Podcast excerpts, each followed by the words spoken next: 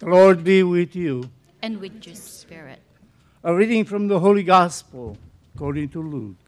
Glory to you, O Lord. Jesus addressed this parable to the Pharisees and the scribes. What man among you, having a hundred sheep and losing one of them, would not leave the ninety nine in the desert and go after the lost one until he finds it? And when he does find it, he sets it on his shoulders with great joy, and upon his arrival at home, he calls together his friends and neighbors and says to them, Rejoice with me, because I have found my lost sheep. I tell you, in just the same way, there will be more joy in heaven over one sin who repents than over 99 righteous people who have no need of repentance. The Gospel of the Lord. Praise to you, Lord Jesus Christ.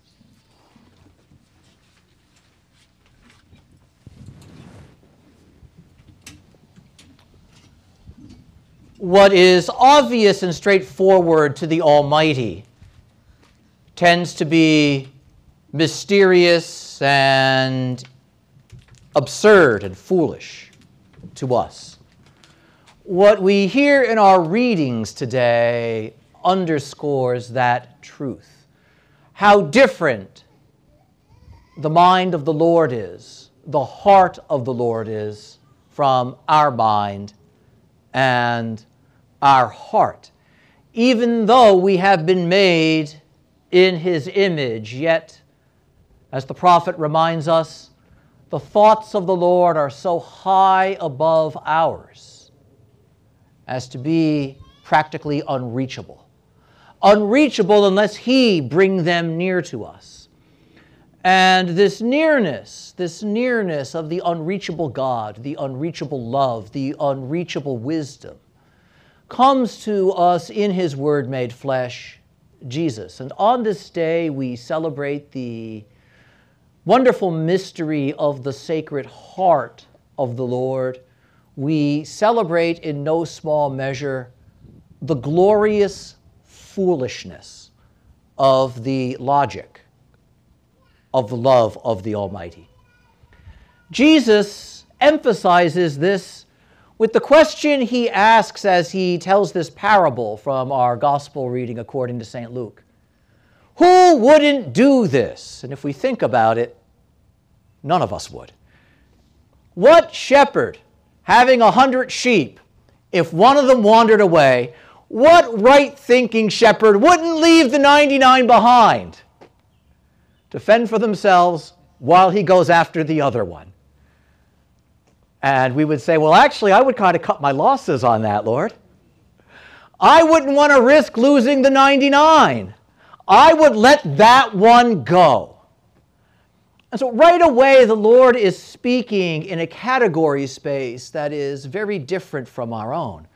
We hear this same point emphasized in our first reading from the prophet Ezekiel, where the Lord, who says he will shepherd his people, says, and my favorite members of the flock will be the ones that are barely hanging on, who require all of the extra work and all of the extra attention, who are so unhealthy that perhaps they'll be lost. They're the ones I'm going to pay attention to. And shepherding the sleek and the healthy will actually mean bringing them to a certain point of diminishment and weakness. And we sit there and say, that's exactly the opposite of how I would do that. I would build on the sleek and the healthy and the ones who function. I would privilege them, I would defend them, I would protect them, and I'd take care of the others when I could get around to it. And if I don't get to them, well, you know, that's just life. That's just how this unfair world works. And the Lord insists that that's not how I work. And St. Paul continues that note. Christ loved us and gave his life for us, not because we're his friends, not because we've served him well, not because we have treated him with such great honor and respect, but while we were yet enemies. Enemies. He laid down his life not to oppose us, but to save us. How different from how we approach things. How different even from our understanding of what heroism is. This is not the one who lays down his life to resist a wrong. This is the one who lays down his life for the one who's doing the wrong. What a remarkable heart this is. What a remarkable love this is, this mystery that we celebrate today. This mystery that says, My heart goes out first in love for the one who most needs it, and not in some other way. What a remarkable statement that is. We don't take it seriously enough when the Lord says, I have come to seek out and to save the lost. He means it. And it's not just a nice statement that we can put on a poster and hang on a wall someplace. This is how the heart of Jesus Christ beats. This is what brings him out of heaven. He doesn't come into this world to save us because we got it right. He doesn't come into this sin fallen and wounded world because it's so wonderful, so perfect, and so healthy, he just has to come and visit. It's not our holiness, it's not our success, it's not our remarkable generosity that calls him from heaven. It's our fallenness. It's our brokenness. It's the pain that dwells within our hearts. It's the fact that all too often in our woundedness and pain, we destroy ourselves and wound one another. All of those things that make us frustrated and angry as we watch the evening news and say, Tell me something that isn't bad. The Lord looks at all of those things and says, That's where I'm going to go. For the ones who are caught there, the ones who live there, and even for the ones who are doing those things, because they're lost too. All of those we would push aside. All of those we would defend ourselves against. All of those corners of our own lives that we don't want to look at or face, that's where the Lord looks first and says, That is where I will go. And the Lord looks at us and says, And who wouldn't do it that way? And when we face that question, we see where He is indeed unambiguously greater than we are. Because that is not where we want to go. That is not where we would naturally go. And yet, that is how His love moves. What an unspeakably great mystery. And the Lord continues, the Lord continues. And He says, And when the shepherd, expends himself and moves, seeking that one who's lost. Not the many who are found. When he expends himself and he finds that one that is lost, what he does there is likewise important. The shepherd finds the sheep and he doesn't smack it on the back of the head and say, What were you thinking? The shepherd finds the sheep and he doesn't stand there and say, See what a mess you've made of yourself and your life. The shepherd finds the sheep. Because the point of finding the sheep is not to condemn the sheep. The point of finding the sheep is not to punish the sheep. The point of finding the lost sheep who has punished itself enough in getting so lost is to lift the sheep up because the sheep can't find its way back home by itself. And so the shepherd picks it up. So, however long it has wandered, however far away it has found itself, it does not have to return on its own. You know, what a remarkable thing. The shepherd doesn't hand him a map and say, here's where we are. Doesn't say, here are the coordinates, here's the address, punch the GPS into your phone, make your way back when you're ready the shepherd goes to lift the sheep. And imagine how inconvenienced the shepherd has been. And yet Jesus speaks about this as if it is no inconvenience at all. How very different from our hearts. Because even as we do things like this, what do we say? I hope you appreciate all I've done for you. Don't ever make me do this again. And here is the Lord going out to that one that is lost, changing the direction of his own movement, apparently, but we see that it's not a change, it is how he moves. This is who he is, this is what he does.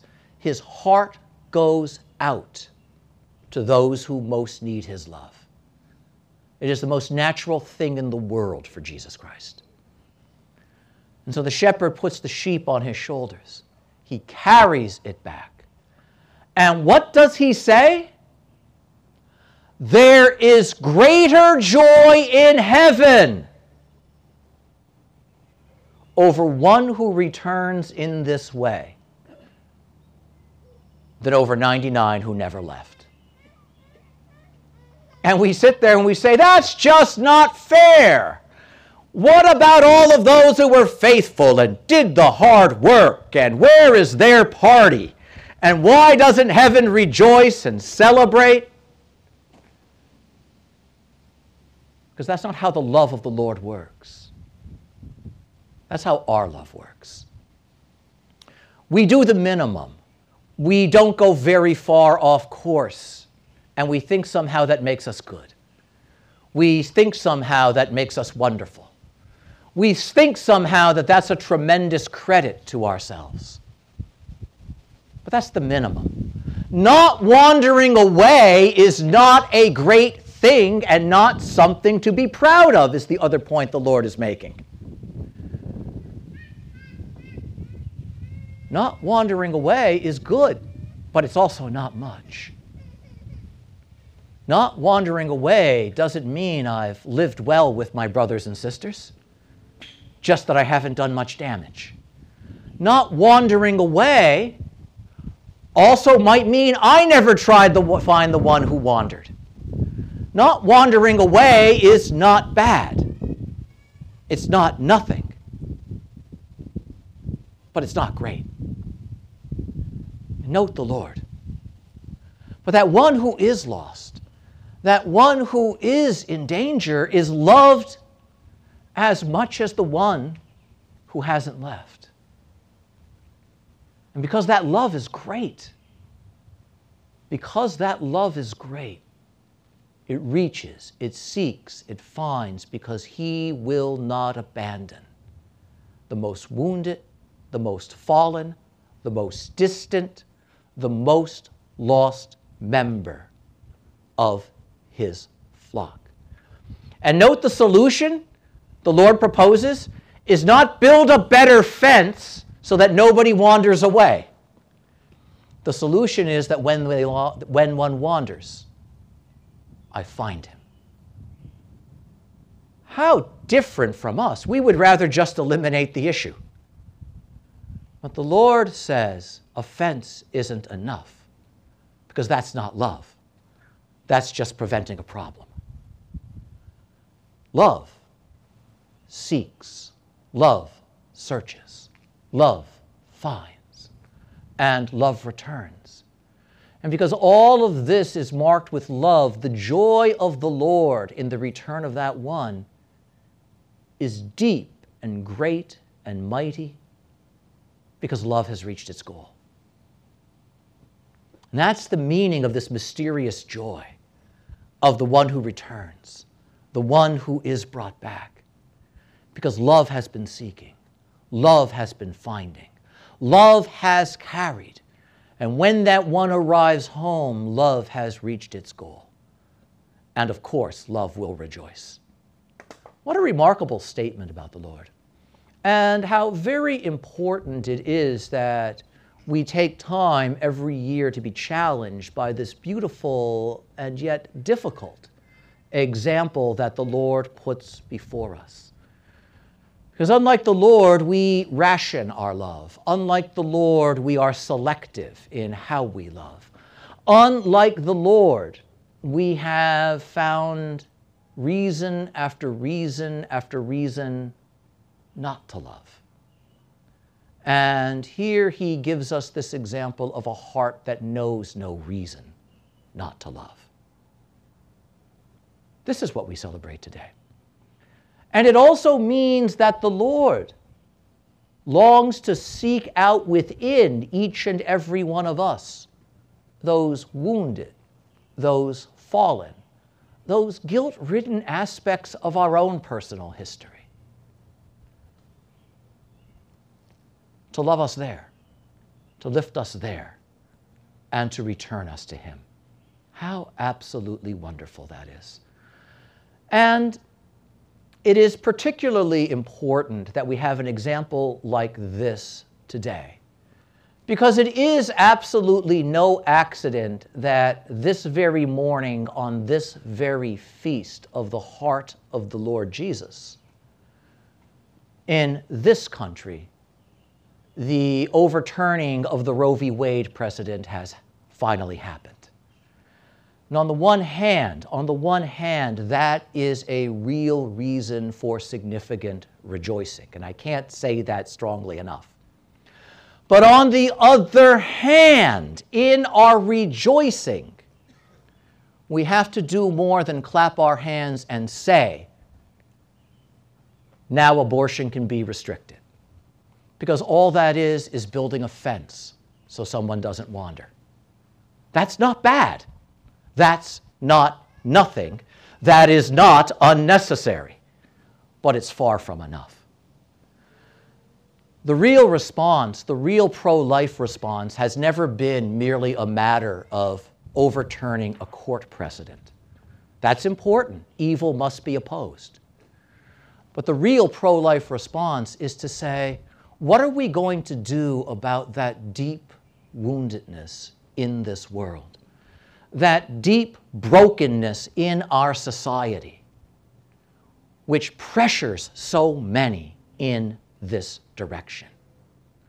What are we doing about those who are lost and confused and puzzled, and how do we reach them? Standing up for life in a Catholic way. Standing up for life in a Christian way is loving life in the manner of Jesus Christ. And that involves challenging what is wrong, but it means a lot more than that. There is a necessary and an essential going out. Because the true battle for life will never be won in courts. The true battle for life and its dignity and its preservation and its defense is won by a love like Christ, victorious, invincible, relentless, that makes it a point to seek out the lost, to lift the lost, to love before it condemns, so that it doesn't have to condemn, to love, to reach, and to find.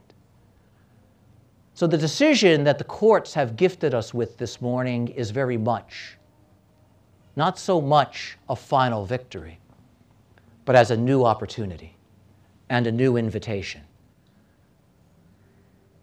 for those who, in the name of Christ, would defend life, to love anew and more perfectly in the manner of the Lord. What a remarkably beautiful moment that is. And here at Mass, what's going to happen in just a couple minutes is that same love which pulled him out of heaven in the first place is going to bring him here again. And from this altar, the shepherd is going to come here. And on the one hand, we're the members of the flock who found their way home. And on the other hand, there's always that part of us that is still lost and wandering. And the shepherd comes. And into each and every one of our hearts, he comes to seek out that which in us is still lost, to bring it back home. But he also comes to rejoice within your heart and my heart that we're not as lost as we used to be, and we're not as lost as we could be. And to the extent that we have found our way back, his rejoicing in your heart and my heart is great indeed. So as you receive him today, let him seek you, and let him find you, and let him lift you. But also, feel the joy that his heart has simply in having yours near his. Amen.